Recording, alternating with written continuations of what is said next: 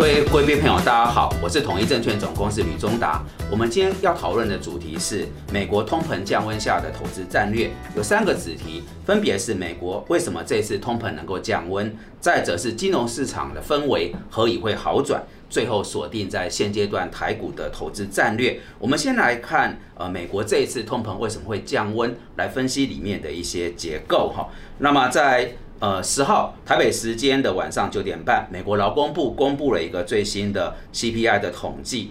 那这个十月份的 CPI 哈，消费者物价指数年增是七点七八。涨幅是明显的减缓，核心 CPI 的升幅也下降，而且都低于预估的这个数值，显示走到这里，美国的通膨整体有暂时减轻的一个情况。那么也意味着十二月联总会它的升息幅度会大概现在大家认为是两码左右。那因此啊，美股哦还有美国的公债因呃这样子上涨。那也带动了这几天台股的一个狂欢。那我们来看这个里面的内容哈，在十月的整体 CPI 啊，比九月上升了零点四帕。那月比的升幅跟九月相同，但低于预估的零点六帕。比起去年同期，则是上升了七点七帕，这低于原来预估的七点九帕，更低于九月份的八点二帕。这个结构其实也是带动了这几天美股跟台股大涨的主要背景哈。那你说怎么会这样子呢？我想可能就是积极的效应已经开始在发挥作用。那我们更要关注的是核心 CPI 的部分，这个是剔除了食品跟能源价格，它比九月上升了零点三趴，低于九月时的这个零点六趴。好，然后这个年升幅度呢由六点六趴明显降到六点三趴。比原来预估的六点五帕来得更低。那我想我们要梳理里面的结构，就是这个 CPI 的升幅之所以能够收敛，到底是哪几个情况？哈，我想主要是来自于医疗服务跟旧车的价格它回跌了，但是居住成本的涨势还是相对在高峰，所以很明显的这个 CPI 现在主要的贡献是来自于在房地产这个部分。那这就要去看。后面房地产随着联总会的升息，应该有机会价格收敛，所以这个我们预期后续会有条件来比较呃缓解哈。那再往下，则是我们一直在谈的这个工资物价螺旋的问题。那十月份的劳工的平均时薪呐，比去年同期呃少了二点八趴。周薪的话是减少三点七趴，这个比九月所公布的三趴跟三点八趴都来得小，代表什么？美国劳动市场的这个紧俏问题也有稍微缓解，但是我个人比较认为，呃，后续啊，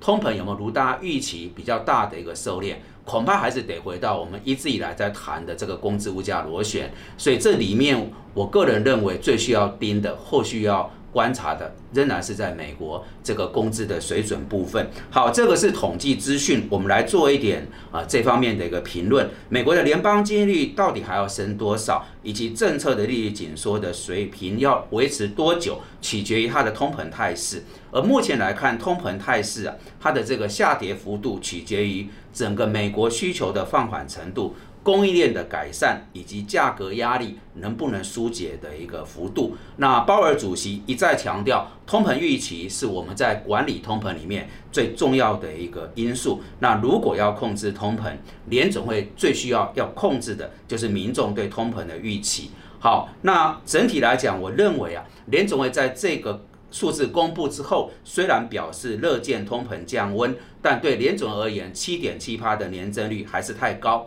那官员们也陆续强调，我们在货币政策上宁可紧缩，也不要力道不足。所以我们的结论是，方向哈大的这个结构并没有什么改变。但是为什么市场突然会这么激情正面？这是我们第二个要探讨的主题。我们来讨论金融市场的氛围为什么能够好转。我把这一段叫做正向展望的行情，通常在每年的十月、十一月发动。有机会维持到隔年的二三月。那什么叫做正向展望的行情？因为在这段时间，大半的上市规公司会讲出对明年的一个预期。那有一些东西其实没有那么明朗，但是在目前这个新旧年度的一个交错，你也很难说啊，它一定是对还是不对。所以现在呢，可能比较大的一个情况，并不是实际的基本面如何，而是在投资界、金融圈，大家对明年。啊，可能的一个正向的预期，它就是预期哦，可能有些是跟真相贴合，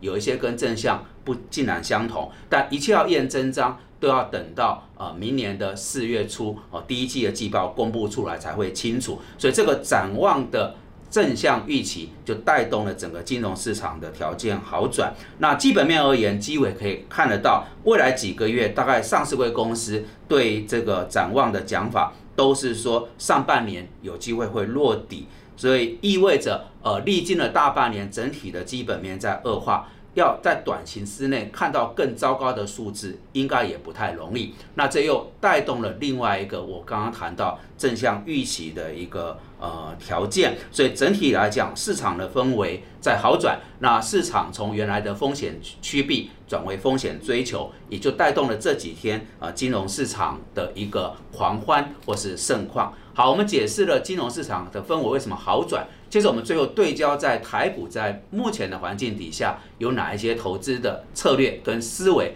我们来直接引述统一投顾最新的一个看法哈，在盘势的判断，判断是认为还是一个持续反弹，那有机会挑战半年线，下档在一万三千六左右会有一个支撑。